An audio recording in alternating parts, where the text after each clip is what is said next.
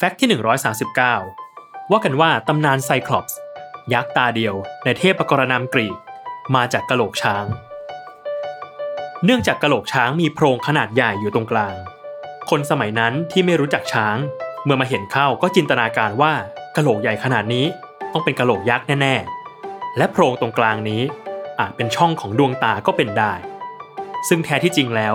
โพรงขนาดใหญ่ตรงกลางกะโหลกนี้ คือโพรงของงวงช้างต่างหาก